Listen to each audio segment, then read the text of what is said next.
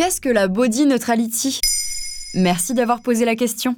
D'après un sondage IFOP pour Voyage avec nous, réalisé en 2023, 47% des Français n'aiment pas leur corps, un chiffre qui atteint les 60% si l'on ne regarde que les réponses des femmes. Pour 41% d'entre elles, ces complexes sont en partie dus aux réseaux sociaux et aux magazines. Louise Jussian, chargée d'études à l'IFOP, conclut sur le sondage. Les injonctions au corps parfait, plus encore lorsqu'il est soumis au regard de l'autre, restent donc très prégnantes, en dépit des messages qui incitent à une meilleure acceptation de soi. En effet, le mouvement body positive, devenu très populaire ces dernières années, n'a pas su changer de manière pérenne la vision des femmes sur leur corps. Alors, au lieu de se forcer à s'aimer à tout prix, un nouveau mouvement prône une attitude plus mesurée et neutre face à notre apparence, la body neutrality.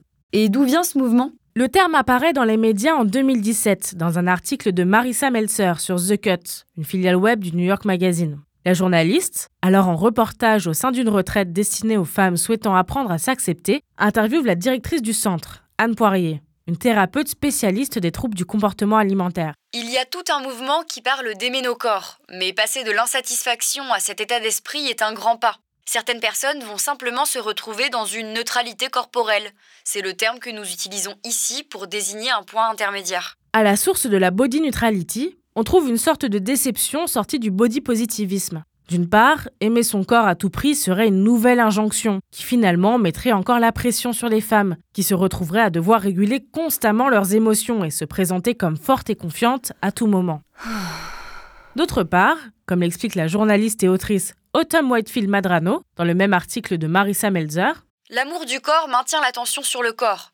Les moments où je suis la plus heureuse sont ceux où je ne pense pas du tout à mon corps. Le but serait donc de déplacer notre attention et de se concentrer sur l'acceptation et non l'amour de nos corps. Donc il ne faut plus aimer son corps? Il ne s'agit pas de plus ou moins l'aimer, mais juste de ne pas prêter attention à ses caractéristiques physiques. On va plutôt parler de ce que le corps peut faire et pas ce à quoi il ressemble. Par exemple, si vous avez vécu une prise de poids liée à une grossesse, au lieu de dire j'ai grossi à cause de ma grossesse, dites plutôt c'est fou ce que mon corps peut faire pour accueillir un enfant.